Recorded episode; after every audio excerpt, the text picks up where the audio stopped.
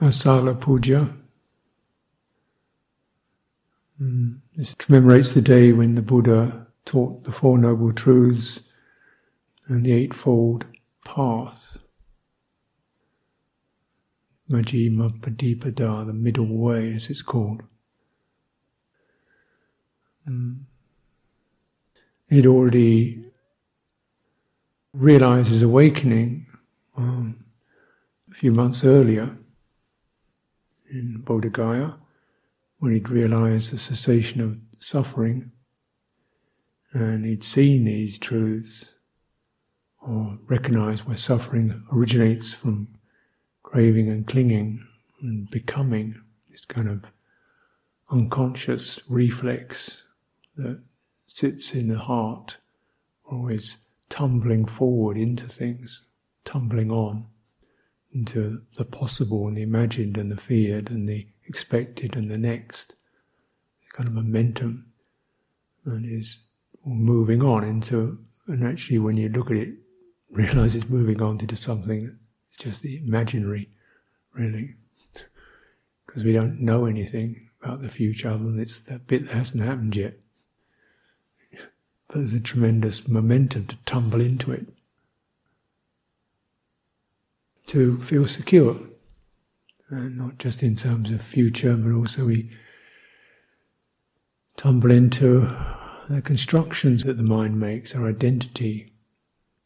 You know, if you come into just a momentary, momentary awareness, just of being here, there's not an identity to that. It's just a uh huh. Know, it's just sight, sound, feeling of being contacted, trembling, whatever. But there's no particular identity in that. And there's that wanting to firm up experience into some identity. So we tumble into that, trying to make that long and lasting and good and bad and interesting and acceptable to others and make it work and things of this nature.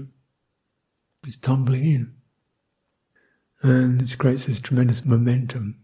And you can see that and you know, what's it like when you see that this itself is stressful and doesn't go anywhere, doesn't get to the end of it, it never arrives anywhere. It just keeps tumbling.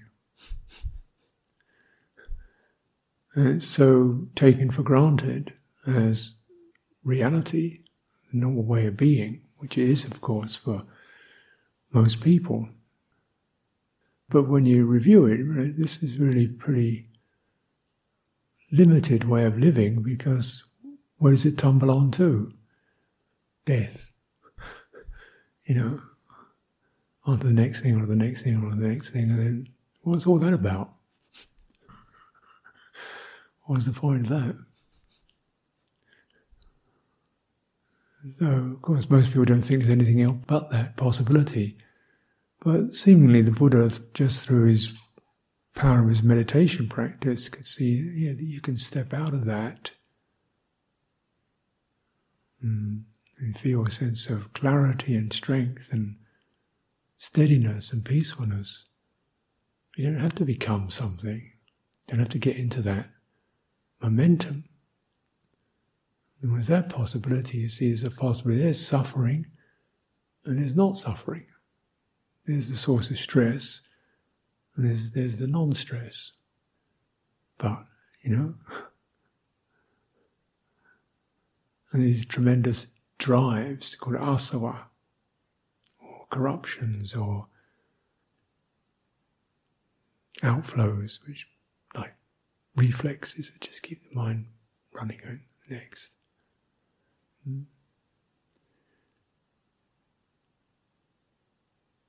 Creating something. I mean, just what it takes to sit quietly without your mind either rehashing something that happened, wondering about what you're going to be, wondering whether you are or going to get it right, or how long this is going to go on for, or other people. There's always this stuff going on is trying to create something, you know, satisfactory and solid, but it doesn't. It doesn't happen. and how to how to kick that reflex. Not easy. Yeah.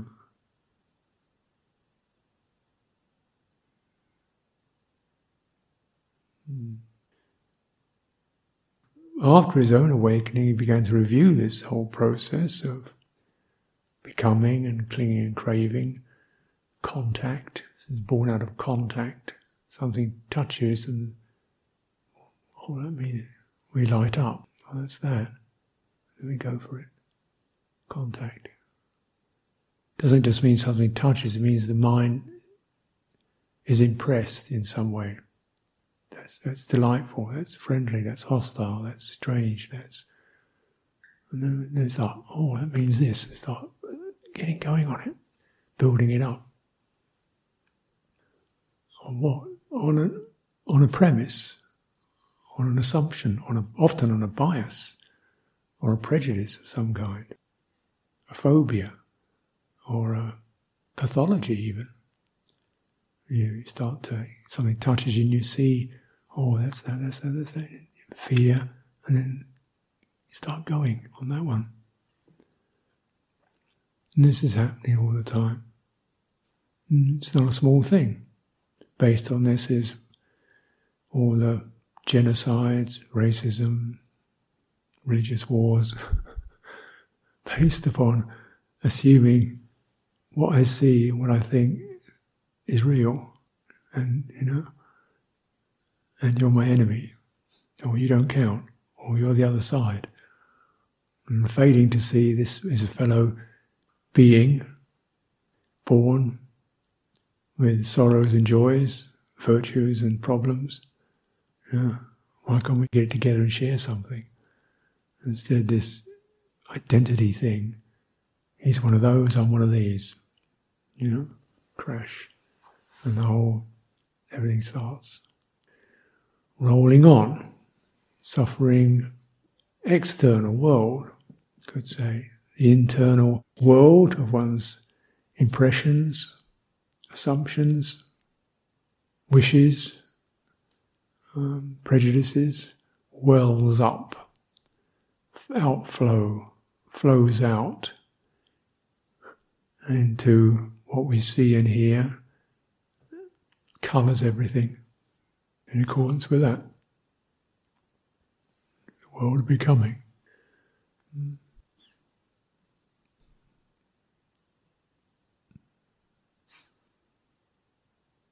And so when the Buddha, first of all, he didn't think it was possible to really show a way with this, how to get out of it, to teach it.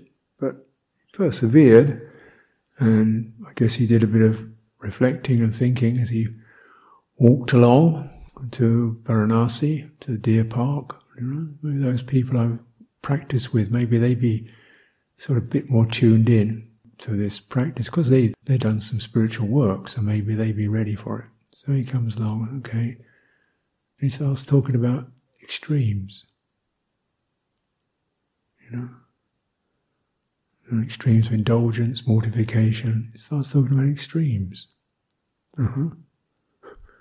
You know, like what's that got to do with anything? It says, you know, but the Buddha teaches the middle way between extremes. This is the middle way. And hmm. that's his statement when he describes it Samma Ditthi, Samma Sankappa, and so forth. Right view, or Samma Ditthi, or complete view, or whole view. Mm.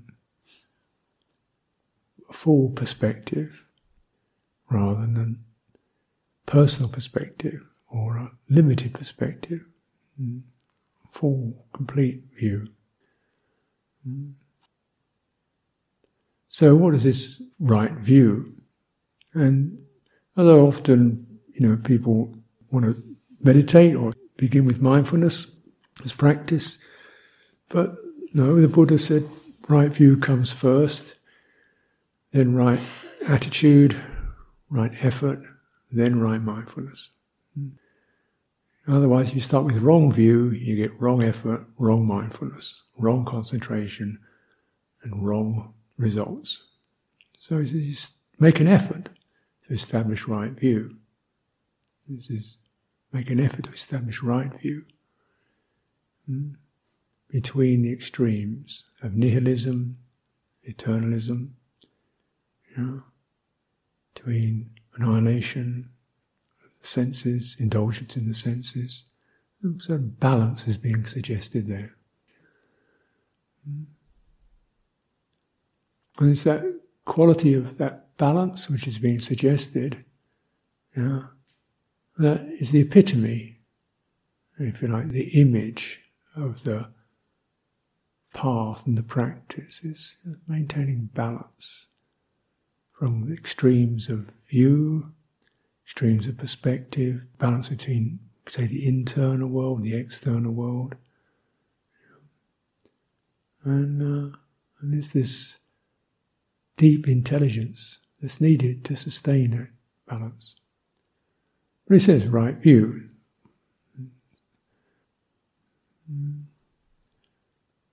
There is good. There is a result of good deeds. A result of giving, of offering, of sacrifice. Wrong view, no good, no result good deeds, no result giving, offering, sacrifice, no worth no consequence. Mm. But in this, just even this beginning of right view, what's being stated is everything proceeds from that particular view. That is, if that right view is established, it channels how you're going to act. It also recognizes that your action extends beyond yourself into the world around you. There's going to be a consequence for other people and for yourself. It extends both in terms of other people, it also extends into, you know, what development is going to occur for you, where your mind is going to go, what the track it's going to be on. Hmm. So it's looking at that. You know. You get that sense of poise, because it counts which way your mind dips, goes, inclines. There's poise, there's reading it. Uh, and next thing is samma sankappa. It's the refraining from violence, which we generally mean is something like gentleness, kindness. Refraining from cruelty or callous, we become more sensitive, tuning to sensitive to the welfare of others. We're receptive, we're not dismissive, we're not numbed out. Yeah. And third, renunciation, we're prepared to relinquish sense data, sense pleasure, because we feel there's something more important than that. So, we have choice. That doesn't matter. What matters is not the sense data, but the qualities of heart, the qualities of virtue, qualities of morality, the qualities of generosity, the qualities of loving kindness, the qualities of sensitivity towards others, hmm, how we affect each other. And that's really important to establish that. And then whatever rises up through that foundation, we can maintain it, is going to be right speech. The first way, really, in which we contact another person is talking. Big one. Yeah. And talking, the internal qualities rise up and are received by another person, or they hear something. They hear something. This is where it gets interesting because what they hear isn't necessarily what rose up in your heart. So it's, they say one of the big mistakes about communication is imagining that it actually happens. Without quite a bit of, uh, wait a minute, how's that? You know, backwards and forwards and listening. You know, so it is a tremendous practice in which we can never be surprised if people didn't quite get it right or got a detail wrong or misunderstood or you know felt offended or you know because you realize hey we're now realizing the external world isn't necessarily in sync with the internal world and this is pretty important because the external world, in a way, includes everyone else. How am I going to live in harmony with others? Mm. Yeah.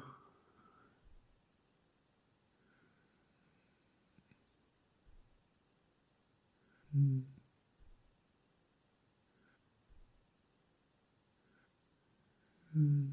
You describe right speech. You know, one is refrains from harsh speech. It doesn't really matter what you say specifically. It's just that the, the mode of it is not is not well it's deceitful. It actually is as true as you can make it. And in fact, even you, you should always say, it seems to me that, because you still don't know if you, you've actually got it right in the first place. It seems to me that, rather than you. It seems to me that, you know. It's a good thing to remember, because you don't know. And it's much better to place that as a kind of possible, rather than, you know, it is.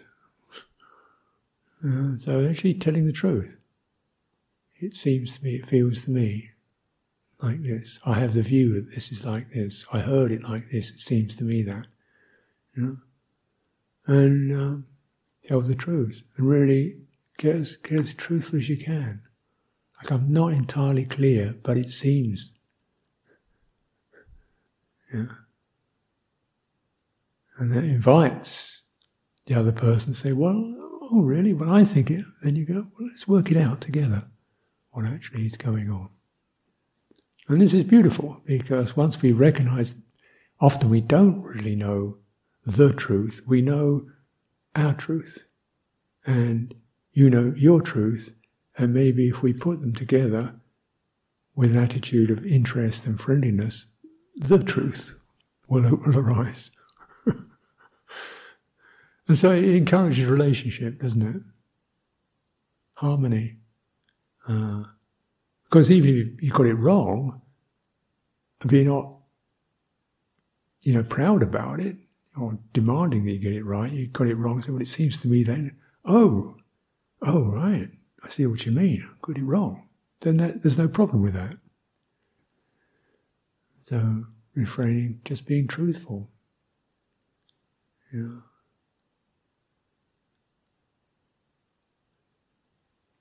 When you're trying to be truthful, one of the one of the little thing to remember is is it's very difficult to use the word. Be careful about the word "you" when you're being truthful, because when you say "you," you assume that you've got an accurate, totally clear truth about the other person. This is extremely unlikely.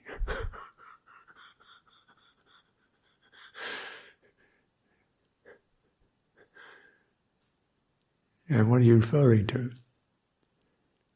Oh, that action, I felt unhappy about that action. Okay, that's, that's pretty true.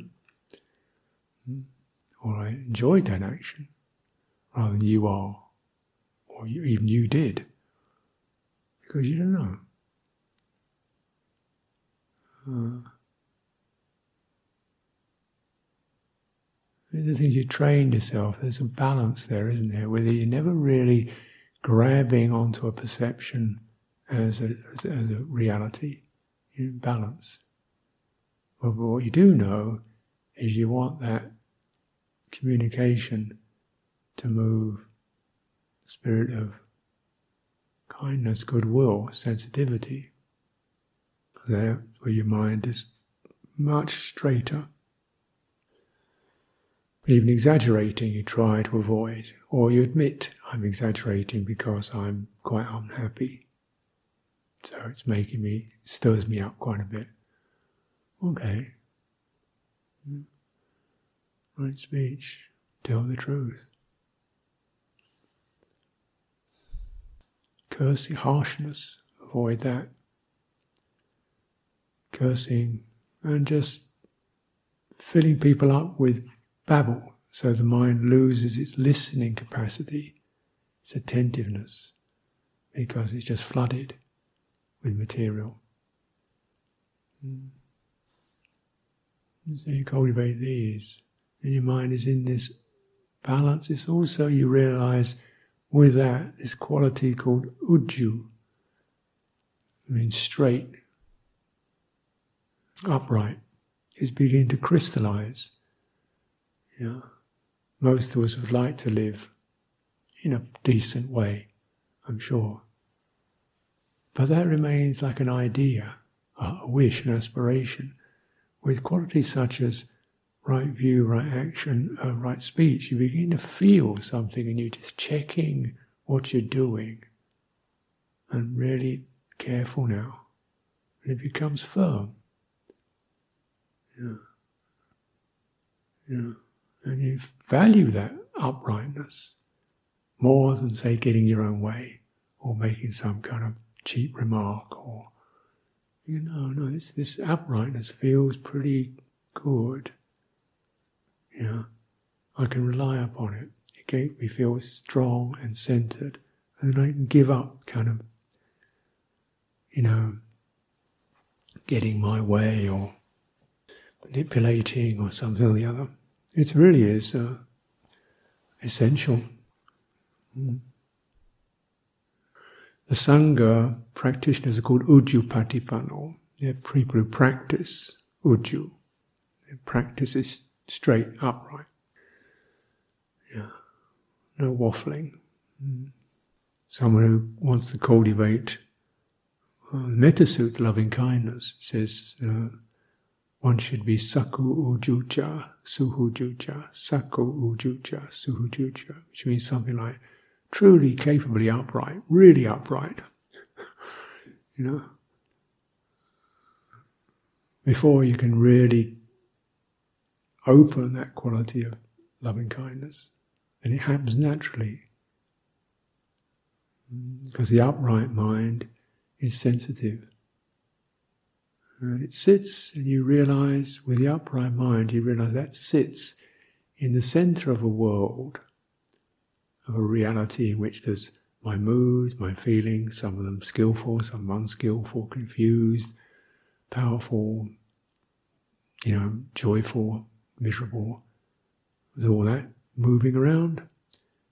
And of course, there's what comes in. Impressions of the world around me come floating in, sometimes whirling in, all is stirring up. We call it the field, karmic field. Right? That's where we live. You look around, it looks like you're living in a house or a building or something other. That's just the visual perception. Actually, where you, where your real, where your living is, where your real is in your karmic field, right? This means the impressions that are moving through your chitta, your heart, dependent upon what's seen, heard, imagined around you, what's remembered, what energies are in your body, feelings and so forth. You're sitting in all that, right? And all of it's volatile. All of it you can act upon or react to or identify with or dismiss or feel overwhelmed by or feel excited by. And all that the potential for action there is tremendous. But in the middle of that, you've got like the upright axis, which is wait a minute, which one do you want to pick up? So the right view is pick up, there is value in giving, in offering, in relinquishing. Pick up that one, learn it wisely, and uh, yeah. It is wrong. Make an effort. make an effort, filter out uh, the value, the value of that. You've got to make an effort with it because if you just absorb, you know, what's presented, what have we got? We got what are we now? Olympic Games now. So it's all these people who've spent many years perfecting swimming or running or jumping, put a lot of effort into it, dedication into it. And it's clearly it's a big deal. And of all these countries in the world, most of them is sending people who are going to compete in this Olympic Games. Wow. We just had a Euro Cup, and we've always got various matches and sports going on, and people really charged up with somebody's hitting something or kicking a ball or jumping over something or throwing something or splashing around in the water, and people are going crazy with excitement around it. This is really powerful, passionate stuff. You know, I think as more people watched the England Italy Euro final than actually voted for the last election. It's more important than the government. and I think, well, somebody won. You know, somebody's got the gold medal, the gold medal for running the fastest, you know, 100 meters ever. Gold medal, fantastic. No, it's not. I don't want to put the man down or the woman down who did it. Great. But more important, to refrain from bad speech. because it'd be much more for your welfare and benefit to cultivate harmlessness and non intoxication. Sounds kind of wet blanket, doesn't it? When you think about it, you know. I mean, even the fastest person in the world can't run as fast as a jungle chicken.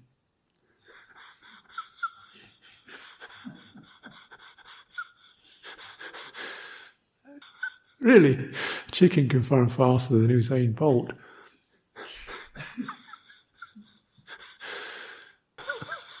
so, is a chicken going to win the Olympic Games?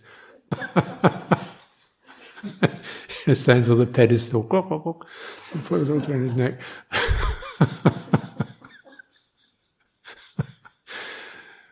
but no, I mean, uh, Usain Bolt and anybody could actually practice the eight precepts. It would be much more valuable because chickens can't do that.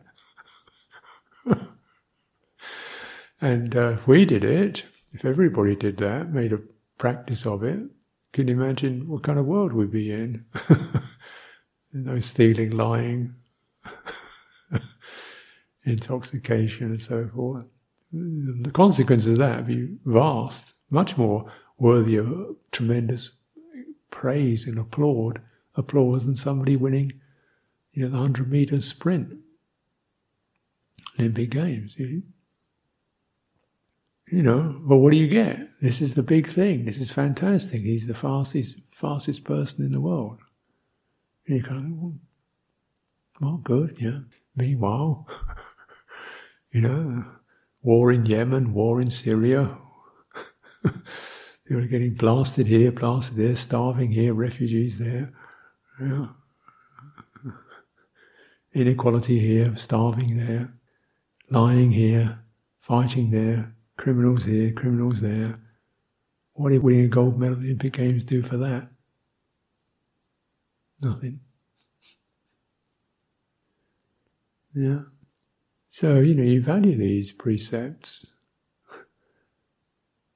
These are worth more than gold. Gold isn't really very useful. It's just a piece of metal.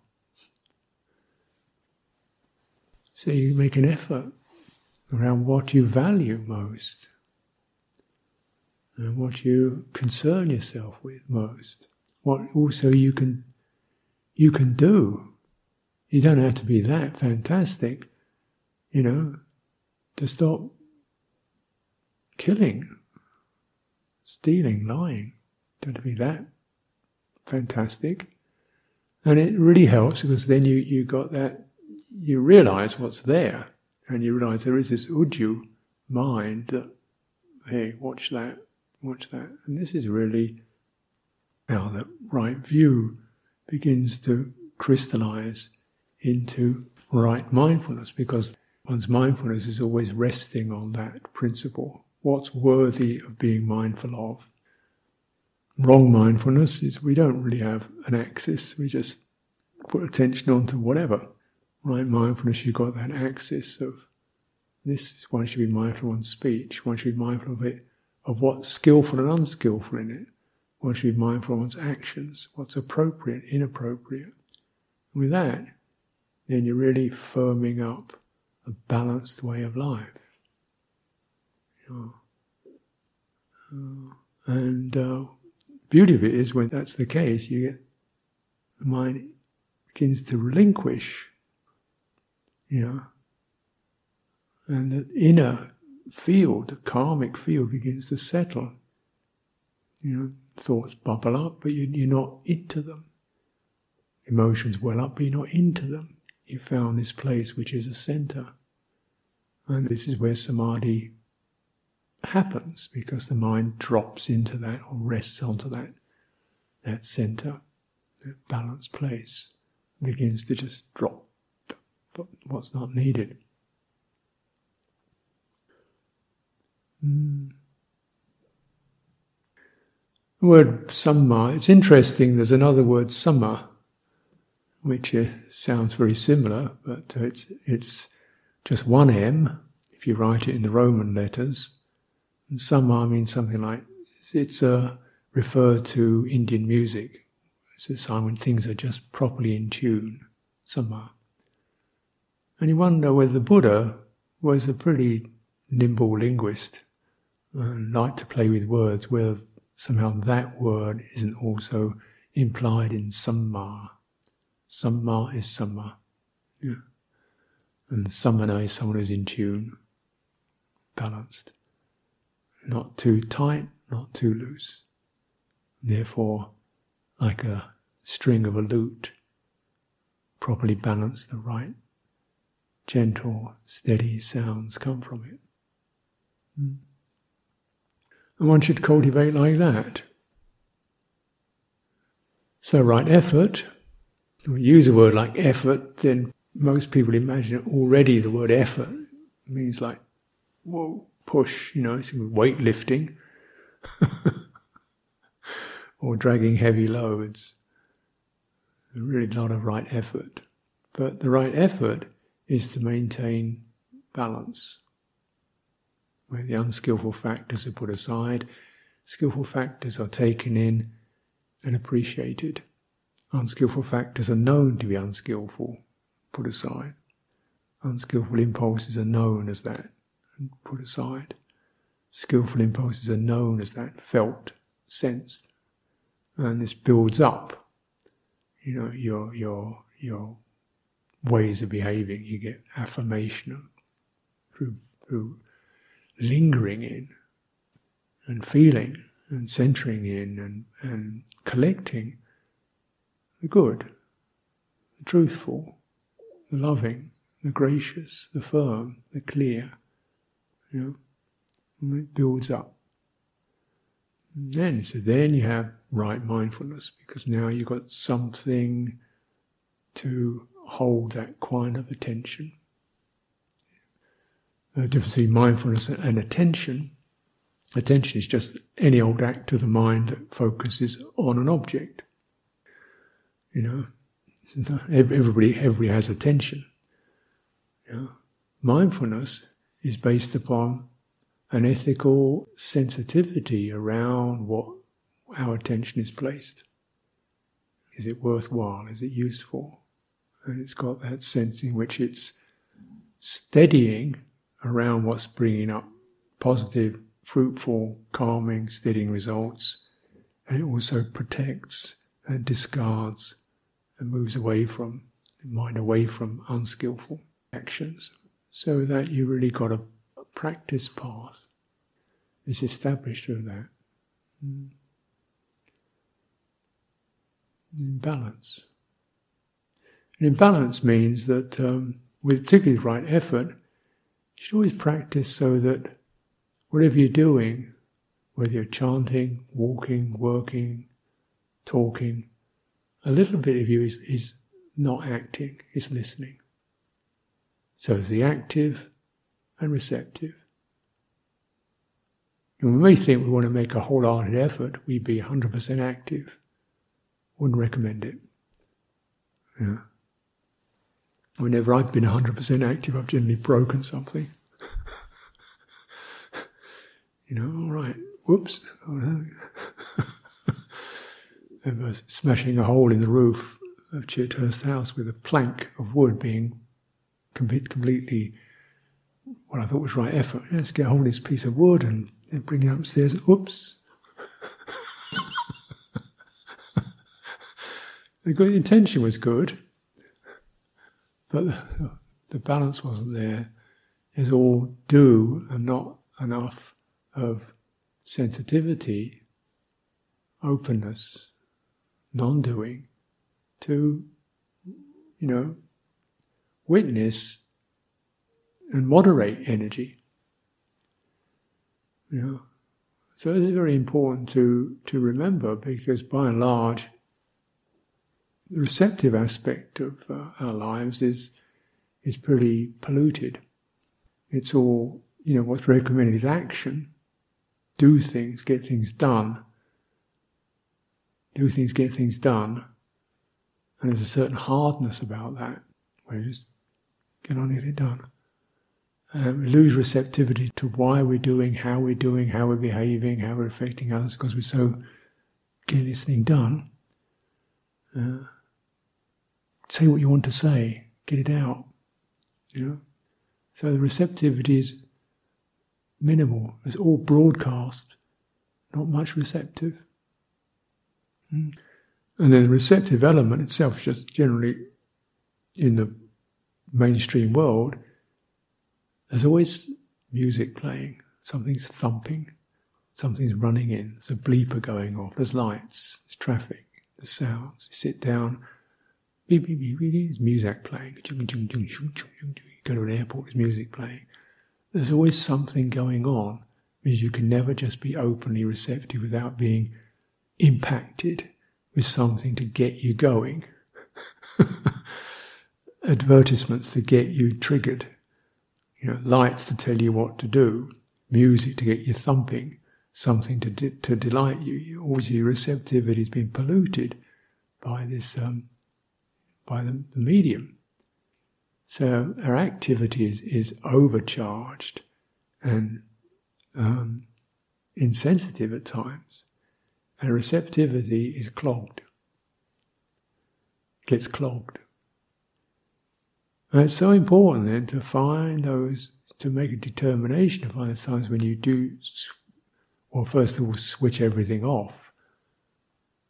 And just listen to silence. Train, you know, sometimes it's difficult because people are so, you know, used to something happening. The mind starts, oh, I should be remembering this, do that. I'll get this done first of all, then I'll sit quietly. But right now I've got to do this, and have I remembered that? And beep, beep, beep, buzz goes off, stop that thing oh, buy another one of these tomorrow. Better make a note. That, you know, stuff going on just to stop. really, you know. And you can feel that turmoil. This isn't something to act upon, to engage with. This is something to, in, because within that, if you do pause and stop, You, okay, find your body in all that. It's going to help you to find that upright axis again. Hmm? And whatever you do, do with a mind that's also not doing.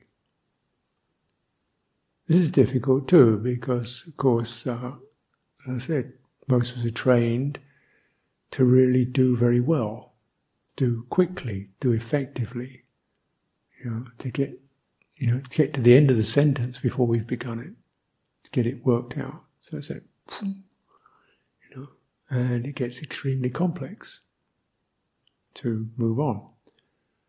And so, with that, we tip over into becoming. Throws us in there. The, the volition is not checked.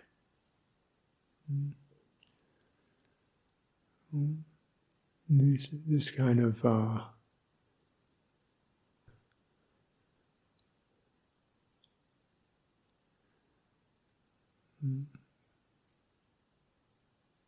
So we do things with a mind of non doing.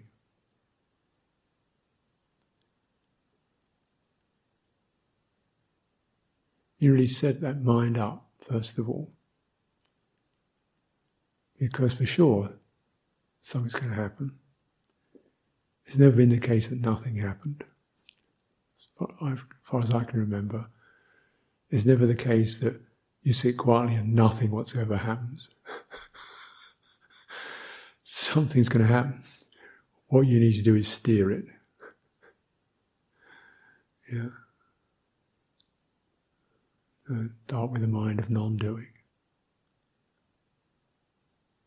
And then bring up that quality. What would be what would be in line with there is the value in giving, offering, sharing sacrifice. There is the kindness, there is sensitivity, there is relinquishment. You set up these kind of suggestions of how, what kind of intention can come forth. Another aspect of right view there is this world, there is another world. Hmm, we tend to live in a very flat reality, as if this sense world, that is it. Yeah. Just what you see and hear, read, this is it. What you can see through a microscope is it. Mm. Mm. Well, this is another aspect of uh, wrong view. Mm. Actually, you know, there is. Uh, one you can say, first of all, is the world of one's own karma, one's mental world, one's internal domain. And dependent upon that, there are whole stacks of different realities one can, the mind can enter, such as the reality of jhana, uh, in meditation where certain sensory phenomena fade out, and uh, and suddenly the world is very different. There's mother, father. There's a sense of being related to other people. We don't just pop up out of nowhere. We've inherited positive, maybe negative causes and effects from other people. Hmm? We're in a human continuum. We come embodied. Yeah. We're born out of other people's bodies. So we're in a very much, you can't really cut out an individual or put a you know, cutout because there's an inheritance of course in effects coming in from where we were brought up. There's also the ongoing inheritance from the sense world coming in, what's affecting it. So, where do you end? Where do you begin and end? You know, a friend of mine who lives in New Zealand, and he was pretty ill, uh, energy, extremely depleted energies. It's just, just the condition he has. New Zealand was quite cool at this time of year, and he's feeling really down, you know. And then he, somebody gave him a ticket to Queensland in Australia, where it's tropical. And just being in a tropical country, his energy came back, his mind changed. Mind states changed. So there's no boundary, is there? You know, we're, we're susceptible to changes in climate, food, um, history, um, other people's presence or absence. You know, you can't draw a line around an entity. Actually, there isn't one. There's cause and effect in this field that extends and extends and extends. You don't really see the end of it. Where do you begin? Hmm? The language you use is not yours. The body you have was generated by other people. It's now being generated through food and water, the planet around you. We belong to that. The body belongs to this planet. Yet we tend to imagine that we of walk around on top of it and the planet's down there and whatever. You know, I'm separate from it. And that other people are separate from me. It's impossible for a single human being to live without other people. You know, how many people did it take to get you born? At least quite a few, I imagine. And fed and educated and clothed, all that. We're wearing cotton from Bangladesh or somewhere or the other, you know. And yet, the individual mind can think, oh, well, no, I'm, I'm, I'm an individual. Where do you draw the line? You know, you're, you're kind of, you're a, you're a kind of a, a meeting point of all these forces. We tend to take it all so personally and try to create something out of it that's special and mine and useful and better and you know what are you talking about yeah.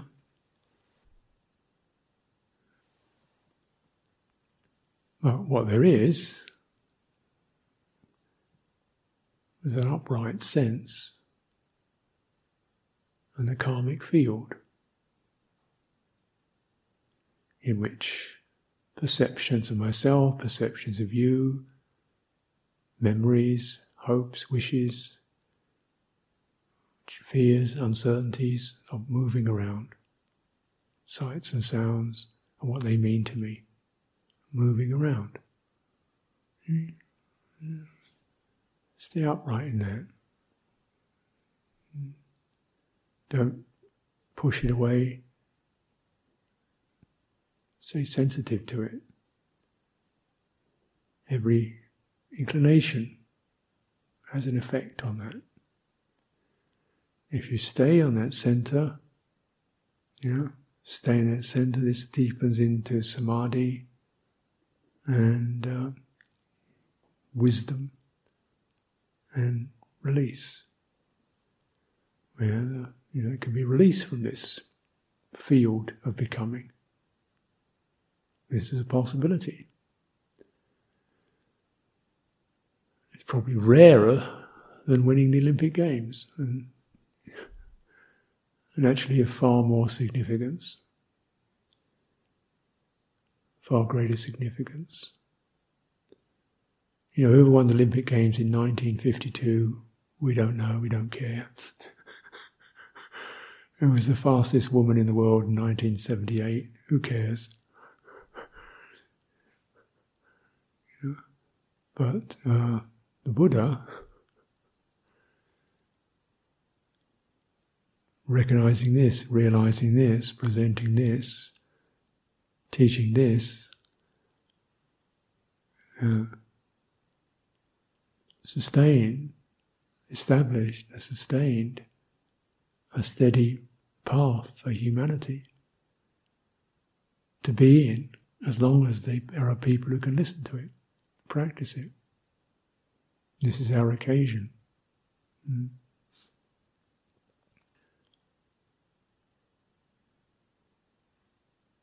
And it's to be celebrated. Asalha Puja. Puja is a kind of celebration and honoring, but it's also, there's a certain, you know, gladness and gratitude that we have this kind of teaching and possibility and from that, we can extend, you know, goodwill and clarity across, you know, whatever we contact and touch. Uh, and what else is there to do? You know, don't all of us want to feel that some way when we leave this life, we, we maybe did something useful or good. and perhaps, you know, being the fastest athlete in the world wasn't that important. But maybe just being a loving, decent, truthful human being was extremely significant. And it's something that other people can pick up and do and follow on. And if that's cultivation, that's what's going to keep humanity afloat. Uh, that's, that's the only hope we have. That's the only hope we have. If it doesn't, you know, it's very dark. And this is something to be joyful for, to take responsibility for, and to practice. So, for this, for your reflection this evening.